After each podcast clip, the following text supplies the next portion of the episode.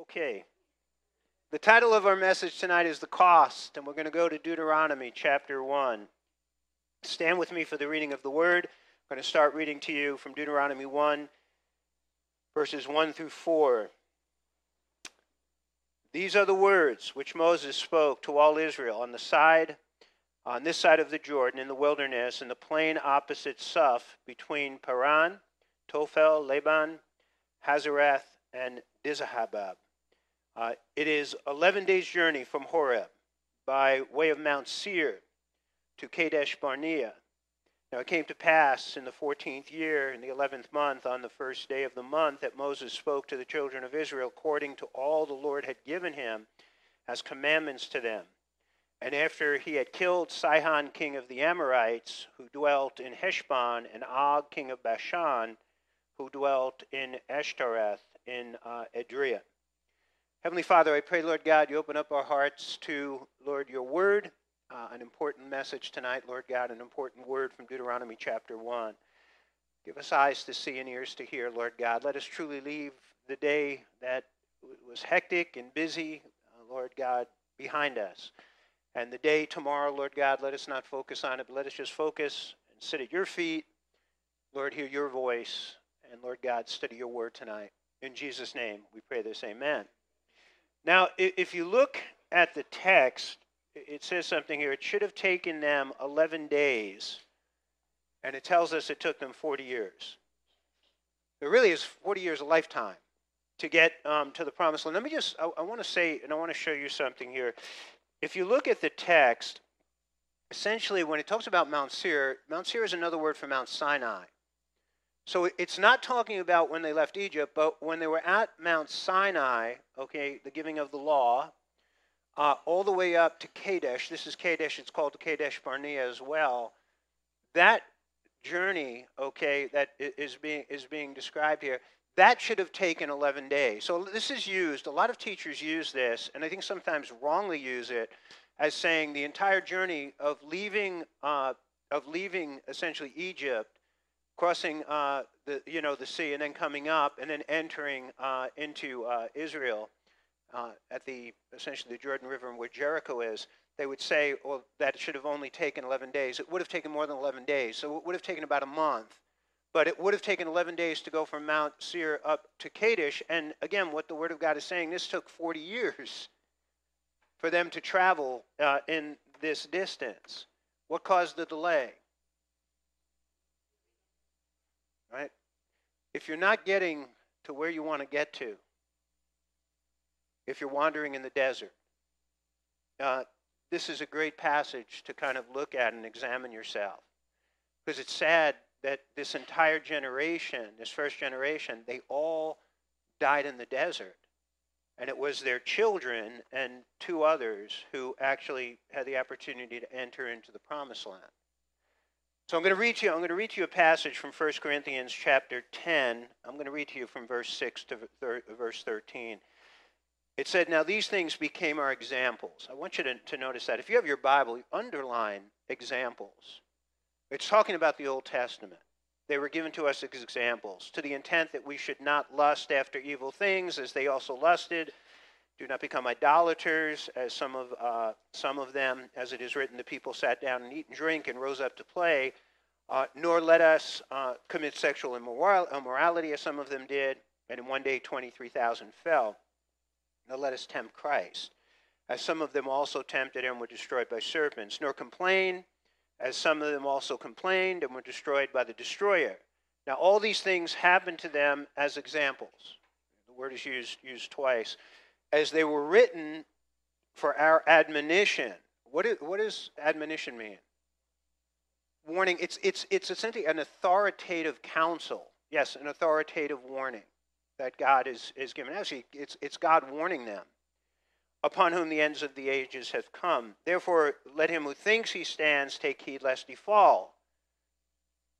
No temptation has overtaken you except such as is common to man, but God is faithful, who will not allow you to be tempted beyond what you are able, but with the temptation will also make the way of escape that you may be able to bear it. So, again, it's it's uh, a warning, right, of you know, learn the lesson. When you're reading the scripture, learn the lesson. Learn the good lessons and learn the bad lessons. Learn the, the lessons from the people who did some, I mean, some really bad and stupid things. I'll tell you, it's always better to learn from other people, from their mistakes, than having to learn from your own mistakes. But learning from your own mistakes is incredibly painful. When you can learn from other people's stupid mistakes, man, I'll tell you, that's wisdom. You're gonna, you're gonna, you're gonna keep yourself from experiencing a lot of pain and a lot of suffering. So let me just, I want to cover something before I dig into this text. First thing here, why do we suffer as human beings? And there's a lot of you know different ideas as to why human beings suffer, why you know evil happens, why do bad things happen to good people, why does evil happen to good people? But essentially, the Bible gives, I believe, the most comprehensive and full explanation. When I talk about the Bible is not a piece to the puzzle, the Bible is the puzzle. You know, why we are here, you know, who we are, you know, who's out there, you know, what happens when we die, you know, is there, is there life after death? Why do bad things happen? Why is there evil in the world? Why do I do things sometimes that I know I shouldn't do? And why do I not do things that I know I should do? The Bible explains all of that. And, you know, you can, you can look at, and I've read, I've read Buddha, you know, I've read the Zen teachers, you know, I've read Confucius, I've read the philosophers, uh, the psychologists, and they'll give, they'll give little bits and pieces of truth. Truth is truth but the Bible gives us, again, the whole picture. So when it comes to, to suffering and why you know we suffer, I want to share I want to share with you a few thoughts here. One thing that the Bible says, there are times when we will suffer because we have an enemy. Satan can cause suffering, even in the most righteous person, like he did with Job. So 1 Peter chapter 5, 8, be sober, be vigilant, because your adversary, the devil, walks around like a roaring lion, seeking whom he may devour. Have you ever seen him devour someone? I've seen that happen too many times, young and old. Second, second reason, in 1 Peter chapter 3, 14, it says, But even if you should suffer for righteous sake, you are blessed and do not be afraid of their threats nor be troubled. There's time you're, you're going to suffer for being a christian. You're going to suffer for righteousness. There are people right? There are people who are not going to like you. I'll say this. If you don't have people in your life who don't like you then you don't stand for anything. I'll just i'll just tell you there are, there are a whole lot of people that like me. I'll tell you there are a whole lot of people that don't like me. And when you take a stand for something for truth i'll tell you, you just you just stand in front of the crowd and you quote John chapter 14, 6, Jesus said, I'm the way, the truth, and the life, and no one can come to the Father except through me. You are going to alienate and make a bunch of enemies immediately when you say that, when they're sitting there and saying, You mean I, I just can't get to God on my own? You, you mean that there are not many ways to God? No, that's exactly what he said. There's only one way. So there are times we're going to suffer, right? Jesus said, You're blessed when you're persecuted when people speak all types of calumny against you, rejoice and be glad. Because they, as they persecuted the prophets who were before you, you're in good company.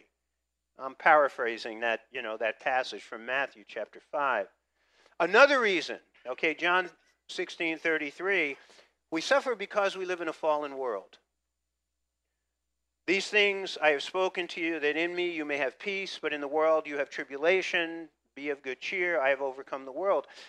We live in a fallen world. We live in a world where there are storms, there are earthquakes, there are tsunamis. I mean, just look at the news. There are wars.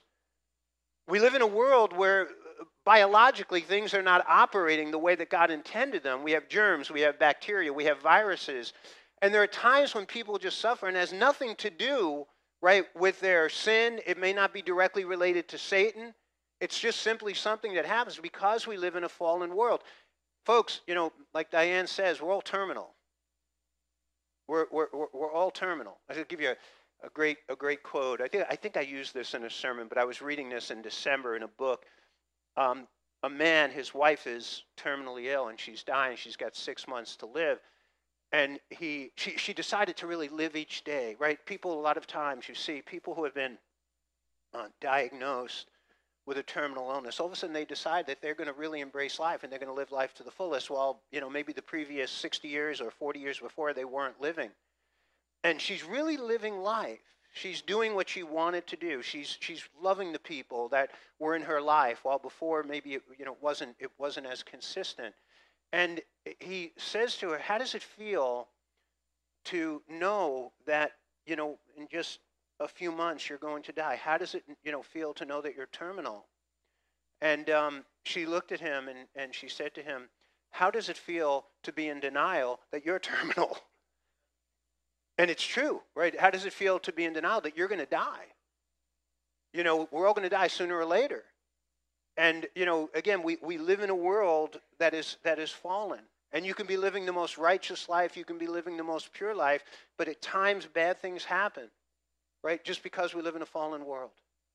Uh, another reason why at times we suffer is because God, God disciplines us. Now, this is where we're going to really dig into. You're going to see this with uh, Israel in Deuteronomy chapter 1. And you have uh, forgotten the exhortation which is spoken to you as to sons.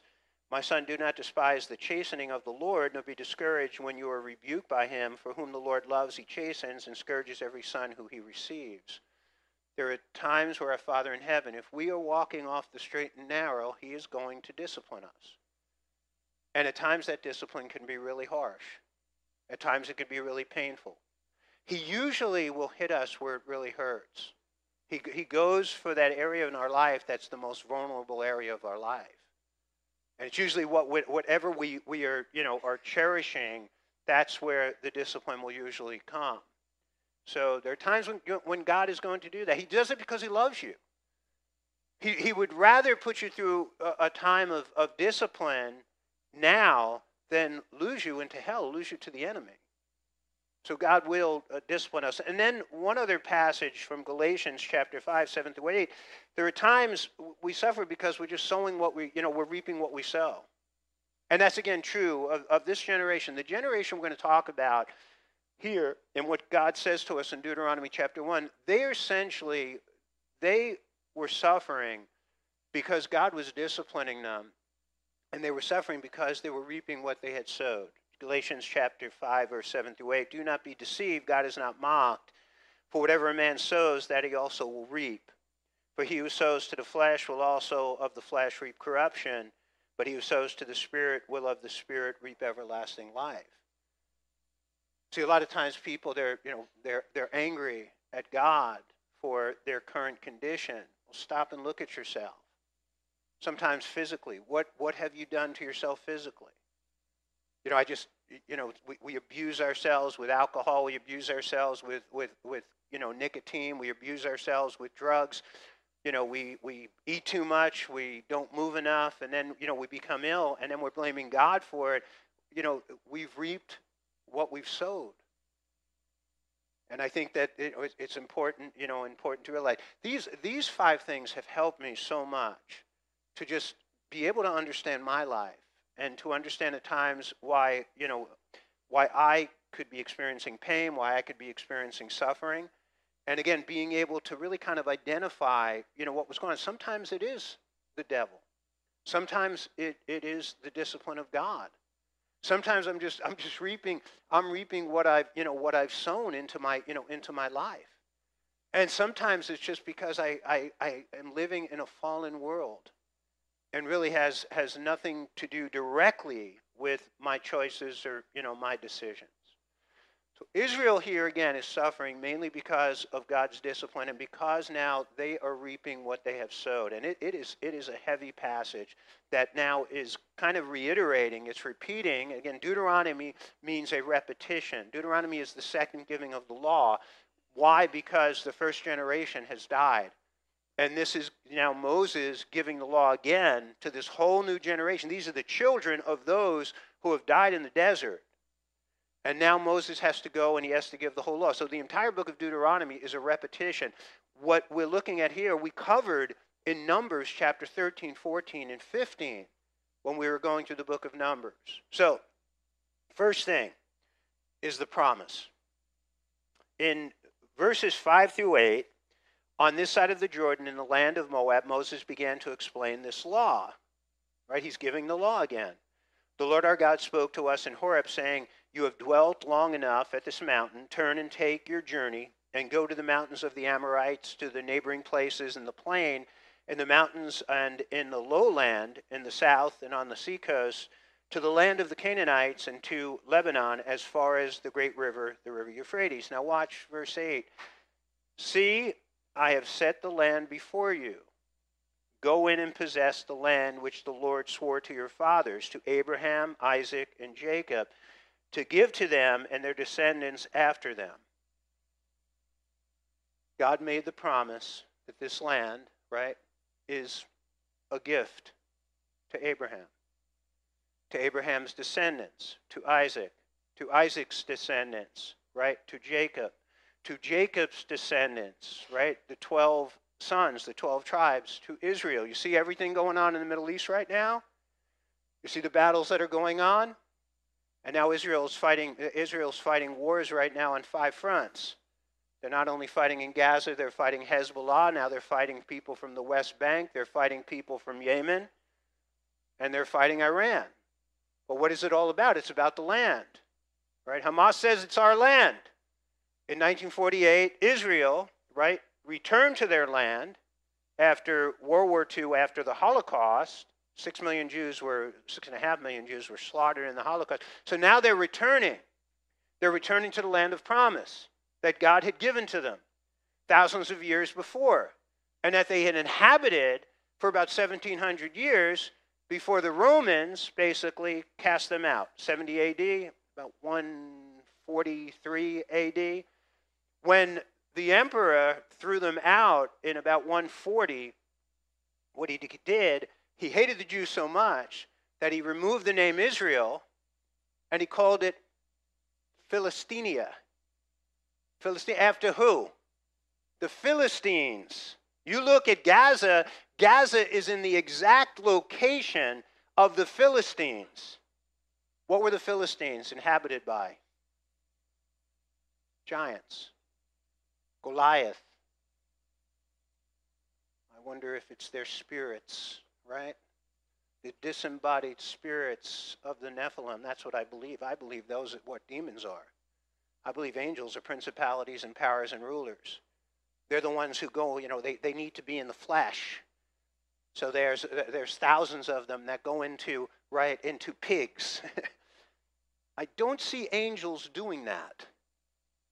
So these demons, right, that, that inhabit. But I think Gaza is a demonic stronghold. And again, this battle is going on there, right? For what? The land. The land, again, was promised. It was a covenant promise that God made to Israel. So when you look at these idiots, um, no, if you look at these morons that are blocking Kennedy Airport, that are marching on the campuses, right, that are, that are uh, protesting all over the world, they don't have a clue. They don't have a clue. They're, they're, I'm telling you, they're idiots. They're, they're, uninformed, ignorant idiots who are doing this. The promise was made to Abraham. It, it is the land of, of Israel, not the land of the Philistines or the Palestinians. People need to, uh, you know, need to uh, see. Oh, we, we, we want our, you know, we want our, our, our land back. It's Israel's land. And Israel, Israel has been a benefactor. Israel has been kind you know, they, surprise, they supplied the electricity to Gaza. They, they, they, they've been the ones who supplied the water to Gaza. And they've given, they've, they've, they've taken care, they've tried to treat these people. I don't know of any army that goes in and tells, tells the enemy what they're going to bomb before they bomb it. Even when, they, when they're fighting, they, they, they fight. When this is, a, this is a battle between good and evil. It is a, it is a battle on the, on the spiritual planes between good and evil, and it's a, a battle right here on Mother Earth, okay, between good and evil. And Israel will win. Israel will win. Uh, ultimately, they, they may not win the way they think they're going to win because the, the victory is going to come to the Lord ultimately, and they are going to give their lives to Christ because they're still, they're still for the most part, they are unge- uh, uh ungenerated and they're not born again. So when you're praying for Israel, pray for their salvation. And when you're praying for the Palestinians, pray for their salvation too. because there's deception on both sides. They need to come to Messiah. But the covenant, right? The covenant promise was made. Now, let me just talk about us. Do you realize that you're people of the covenant and you're people of the promise? Every one of us tonight, we are, we are people of the covenant, we are people of the promise. Look at Ephesians chapter 2, verse 11 through 13, one of many verses. Therefore, remember that you once, Gentiles in the flesh, who are called uncircumcision, by what is called the circumcision, that's the Jews calling us the uncircumcision, made in the flesh by hands, that at that time you were without Christ, being aliens from the commonwealth of Israel and strangers from the covenant's promise. The covenants of promise. Right? We were, we were separated from the covenant, these wonderful covenants of promise. And the covenants of promise that the Lord is, is talking, it's covenants of eternal life the covenants of salvation, the covenants of a relationship with the eternal God. Having no hope and without God in the world, that's where I was. But now in Christ Jesus, you who were once far off have been brought near by the blood of Christ. Right? The blood of Christ, the cross. His sacrifice is the blood of Christ. A holy God unapproachable, holy, a consuming fire. Sinful men, right? Every one of them at the foot of the cross, and every one of us. But the blood of Christ, the bridge that takes sinful man and reconciles him to a holy God, takes a holy God and reconciles him to sinful man. We are now people of the covenant promise. And there, there is a blessing and blessings that we can even, even wrap our mind around right now. Every once in a while in my walk with God gives me like a little glimpse into heaven. He gives me like a little glimpse into the incredible blessings that, that he has for us that I haven't, I haven't tasted yet. But I haven't even had an hors d'oeuvre yet of the buffet. Somebody said to me one day, it's not buffet, it's buffet. I know buffet. Look at 1 Corinthians chapter 2 verse 9. As it is written, eye has not seen, nor ear heard, nor have entered into the heart of man the things which God has prepared for those who love him. Folks, it's going to be wild. It's going to be wild. And you know, maybe you just had a really good you had a good Christmas. Maybe you had a good time over the holidays. It, it is what God has for us. It will, will not compare to the best of the best times that we've had here on this earth. It's going to be incredible. We are people of the promise. Okay? All right, number two, the challenge. So in verse 19 through 21, it says, So we departed from Horeb and went through all the great and terrible wilderness which you saw on the way to the mountains of the Amorites, as the Lord God had commanded us. Then we came to Kadesh Barnea, and I said to you, You have come to this mountain of the Amorites, which the Lord our God is giving us. Look, the Lord your God has set the land before you. Go up and possess it. As the Lord God of your fathers has spoken to you, do not fear nor be discouraged. So here's the promised land is before you, but you got to go take it. You're going to have to go take it. You're going to have to fight battles. There, there are enemies there. There are, there are strongholds like Jericho that you're going to have to tear down. There are giants there that you're going to have to, you're going to, have to kill. You're going to have to eliminate. Think and stop for a second of your walk with God. God has, has made this great promise to you, and now He says, go up and possess it. But there are things that are between you and the promise of God that you have to overcome. He's going to give you weapons of warfare to overcome them. He gives you your, his, his Holy Spirit for you to overcome. He gives you the power of prayer for you to overcome them. But you've got to go up and you've got to possess it. If you choose not to go, right, and possess it, if you choose not, then what happens is you don't possess it. You don't get it. And this, this is, uh, affects our, our walk with Christ, the blessings that God wants to bring into our lives with Christ, our ministries in Christ. It affects our careers, it affects our marriages, it affects our families, it affects the generations that will follow us. But we got to go in and we've got to possess it. God puts the promise before us. Which is, why are there so many people in church who basically are not in that place where they're possessing the blessings of God? Because they're not going. Look, look, a simple, a simple blessing that Jesus offers in Matthew chapter 11, 28 and 29, he offers rest. Rest. Rest from what? Rest from the struggles with sin, rest from living under the legalism of the law, rest of, of you know, maybe feeling less. I talked to a, a man today, and he was sharing with me his wife, who I know very well, saying how worthless I am, how useless I am.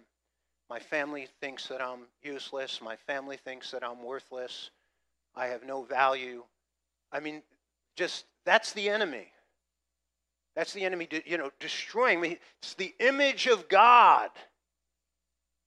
We have all been created in the image of God, in the likeness of God, wonderfully and marvelously made, right? Given great potential. Great promise. And that's the enemy destroying, destroying that image of God in that woman. But rest, right? Rest from that attack, rest from that, you know, destruction of, again, the image of God. Look what Jesus says Come to me, all you that labor and are heavy laden. That woman was heavy laden, heavy burdened. And I will give you rest. Take my yoke upon you and learn from me, for I am meek and lowly in heart, and you shall find rest for your souls. Notice he says, Come to me, come and take. The promise is there. God's offering you rest, but you got to come and take it. You got, you got to come and take it. If you don't come, if you don't take it, you don't have it. God puts the, the promise, and there are, there are promises that God makes to us individually. And there are general, this is a generic promise to the entire human race come to me. But there are specific promises that God makes to us in our own personal lives. But God says you, you've got to go, you've got, you've got to take it. And refusal to take it will keep you from having it. And that is really the, the condition of the generation that dies. God offered them. He took them right, he took them right to the promised land and said, There it is. It's yours for the taking. And then they refused. And that's what, what brings us really to the final port tonight is the reminder. And the reminder is here given, again, of what happened back in Numbers chapter 13, 14, 15, 16. In verses 26 through 28, he says, Nevertheless, you would not go up. So the first issue is refusal. God said to them, Go, and they said to God, No. Jesus commands us to go, and a lot of times, right, as Keith Green sang, we go the other way. And then we wonder why we're wandering in a desert, and we wonder why, right, these things are happening to us. So the first thing, just nevertheless, you would not go up. I've been counseling people in the church for 40 years. How many times I see people who are not entering into the promised blessings of God simply because they wouldn't go up and take them? Laziness, apathy, and sometimes fear.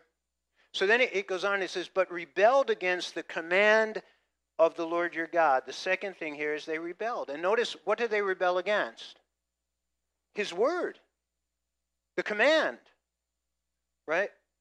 They rebelled against the very, the very word of God. You see, people sometimes they're like, I love Jesus, I love Jesus, I love Jesus. But they don't obey his word. And what did Jesus say in John chapter 14? He said it four times three in the positive, one in the negative. He said, If you love me, you'll obey me. If you love me, you'll obey me.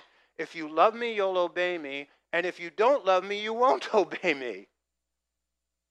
How do we demonstrate our love for God. We obey Him. And we seek, we seek to obey Him. We may not always obey Him perfectly, but that's the intent of our heart and what we, we're seeking to do.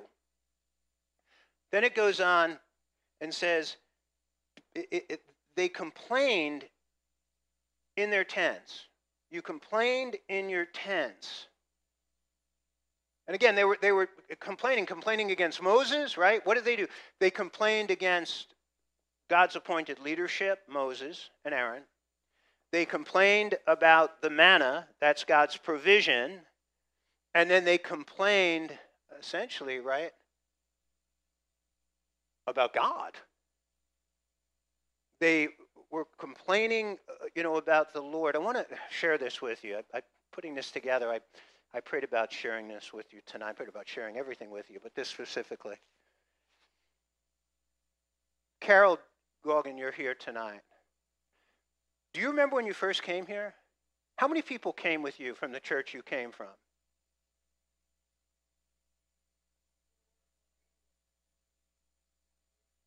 Harriet, let me just say this to you. Don't have to mention names. But Harriet has gone home to be with the Lord. And Carol and Harriet, two faithful people. All the rest of them are gone. And all of the rest of them were gone pretty quickly. You know what most of those people came here with, and I know you did, and I know Harriet didn't. They came here complaining. And they complained about the church they were in. And they complained about the pastor, and they were complaining about the leadership and they were complaining about the music. And you know what quickly happened? They began to complain about me and about us. And what happens is, see, people, and, and again, uh, uh, Carol and, and Harriet are two wonderful servants and have great rewards, many crowns in heaven awaiting uh, Carol. Harriet's already wearing them. But people project they had bad experience there. Right? Maybe some things didn't go their way. They came here and they just projected it on, on, on us. And essentially, most of it came on me. And these people would, would, would, would complain. We had another group come here, and Len would remember this. Where is Lenny? Oh, you see behind the pole. remember the group that came here from Teaneck? We can even remember them.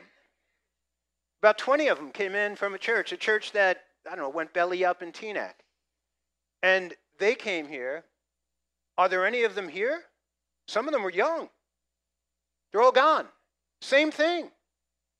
They came here and they began to project. They had problems there. I mean, was, there were some scandals that went on in that church, but they start projecting them on myself, on the pastors, on the leadership and then it begins to affect. Let me just, uh, I, I want to stress this.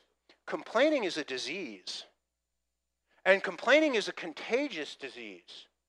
And I'm really glad that, that these people left here really quick, and sometimes were asked to leave here because they would have infected this entire church, and what happened there would have happened here. But complaining is, is, is a sickness, uh, it, it's a disease, and it spreads. And notice where it says the complaining happened here. They complained, they complained in their tents. Where'd they go? They didn't do it in the community. They went home to their families and friends, and they began to murmur and they began to complain to those to those people. Now, watch here what it says. They complained in their tents and said, Because the Lord hates us. He has brought us out of the land of Egypt to deliver us into the hand of the Amorites to destroy us. Where can we go up? Now, you know what that is? That is twist that is a twisted view of God. That's that's twisted warped theology. That that God hates us. Think about that. You ever see people blame, right? They, they blame God. They blame God for the bad things that are happening to them. They blame God for their misfortune. They blame God for their, you know, for their problems. Blame. And then what, what, what you get is there's usually excuses that follow. Then they're excusing their sins that actually are bringing the problems into their life. They're sowing what they, you know, they're sowing and they're reaping. So then they begin to come up with excuses. And then they justify. By the way, look at that. It goes blame, excuses, justification. A lot of times when I see people and they, they, are, they are entrenched in their problems, they are constantly blaming. They project again the blame on someone else. They have excuses for why they're doing what they're doing, and then they'll justify it. And that's what the Israelites here, right? That's what they were doing. You go back into Numbers, that's what they were doing. Because the Lord hates us, it's, it's God's fault. That's why we're having all the problems that we're having now. So then it says, Our brethren have discouraged our hearts, saying, The people are greater and taller than we, the cities are greater and fortified up to heaven. Moreover, we have seen the sons of Anakim there. They're allowing people to speak into their lives instead of God. They're listening to people instead of listening to God. And when you begin to, when you begin to listen to people more than you listen to God, you are in trouble.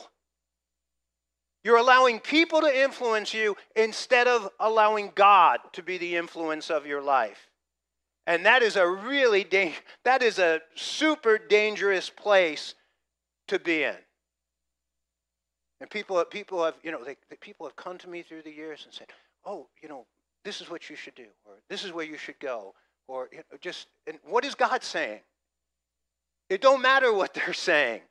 Is it what you know? What is God saying? Because as soon as you start listening to people, you are in major in a major place of danger. What is the root cause of all sin? Right, you see a number of things complaining, rebellion, uh, blaming God, right? Listening to people. What is the root cause of all sin? What? The, the root cause in, in Scripture, the root cause of all sin is unbelief. Unbelief. Yeah, and, and, and it, again, it's identified here. And you see this, you see this over and over again. Jesus, you know, I mean, coming upon the apostles, why are you afraid? You have little faith. In verses 29 through 33, then I said to you, do not be terrified or afraid of them. The Lord your God, who goes before you, he will fight for you according to all he did for you in Egypt before your eyes and in the wilderness, where you saw how the Lord your God carried you as a man carries his son in all the way that you went until you came to this place. God has proven himself. Yet, for all that, you did not believe the Lord your God. You did not believe the Lord your God, who went in the way before you to search out a place for you to pitch your tents, to show you the way you should go, in the fire by night and in the cloud by day. What is the cause and the root of all sin? It's unbelief. What is the unpardonable sin? It's unbelief. He can forgive every sin, but if a person chooses not to believe, he cannot forgive it. It's the sin that, that ultimately damns every person. So, you know, here, here's a, this chart here. I pulled this up from a preacher. Look at this. It's just, it, it gives the, the picture again. Unbelief here, and somebody said pride, but unbelief, it just projects out into all these other sins. They do not believe God. They do not believe God's words of blessing. They do not believe God's words of warning. They do not believe God's words of punishment. They simply do not. Man, you look at your life and you look at any sin you're struggling with, I can guarantee it's because of unbelief. If most of us just simply believed in the presence of God, that we really believe that He is omnipresent, we wouldn't do a hell of the a hell of a lot of the things that we do. And I'm using the word hell because we're doing things that are that are absolutely dishonoring to God. If we really believed that, you know what, that He is here and He is with me all the time, we wouldn't be doing those things. Final verses here. Deuteronomy verse 34 through 40 in verse uh, chapter 1.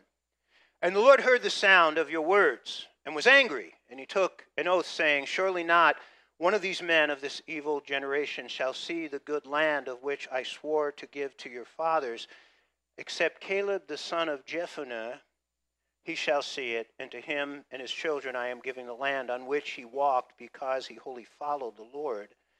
And the Lord also uh, angry with me for your sake, saying, Even you shall not go in there. Joshua the son of Nun, who stands before you, he shall go in there. Encourage him, for he shall cause Israel to inherit it. Wherever your little ones and your children, who you say will be victims, who today have no knowledge of good and evil, they shall go in there. To them I will give it, and they shall possess it. But as for you, turn and take your journey into the wilderness by way of the Red Sea. Why do Caleb and Joshua get to go into the promised land?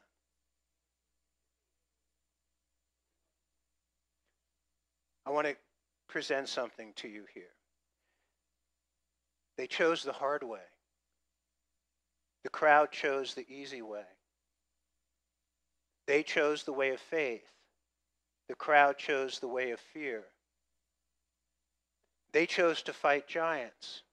The crowd chose to run away. They chose to receive the blessing of the promised land. They received notoriety. They received life. They're remembered as heroes. The crowd, I mean, the crowd, we look upon them as the cursed who died in the desert. They're forgotten. They're remembered as rebels and cowards. In our life is a great poem by uh, Robert Frost. I shall be telling this with a sigh. Somewhere ages and ages hence, two roads diverged in the wood, and I took the one less traveled by, and that has made all the difference. Joshua and Caleb chose the road less traveled by. Didn't Jesus say something like that? Yeah, what, what verse is that? What is that in Luke? Is it in John? Is it in Mark?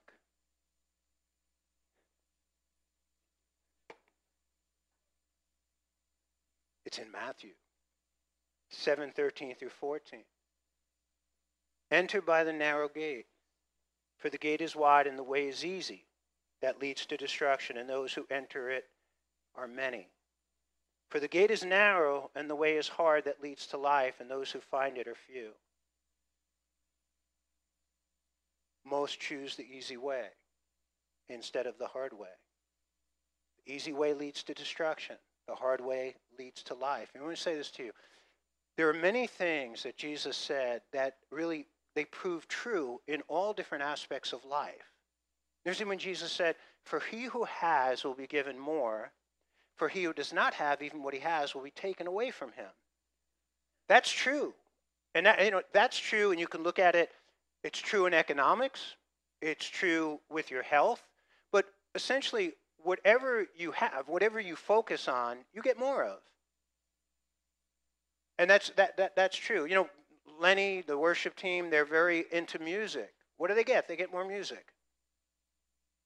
But the, per- the person who is into money, you know, and this is why people, I think sometimes, the rich get richer and the poor get poorer. You get around rich people and you'll understand why they're rich. They're different. They think differently. They focus on, on, on money, they focus on investing. So they continue to accumulate more and more wealth. But you get more of what you are. Here, again, this passage proves true that really to get that which is good, you have to go the hard way. Because if you choose the easy way, think of people, they, they choose the easy way.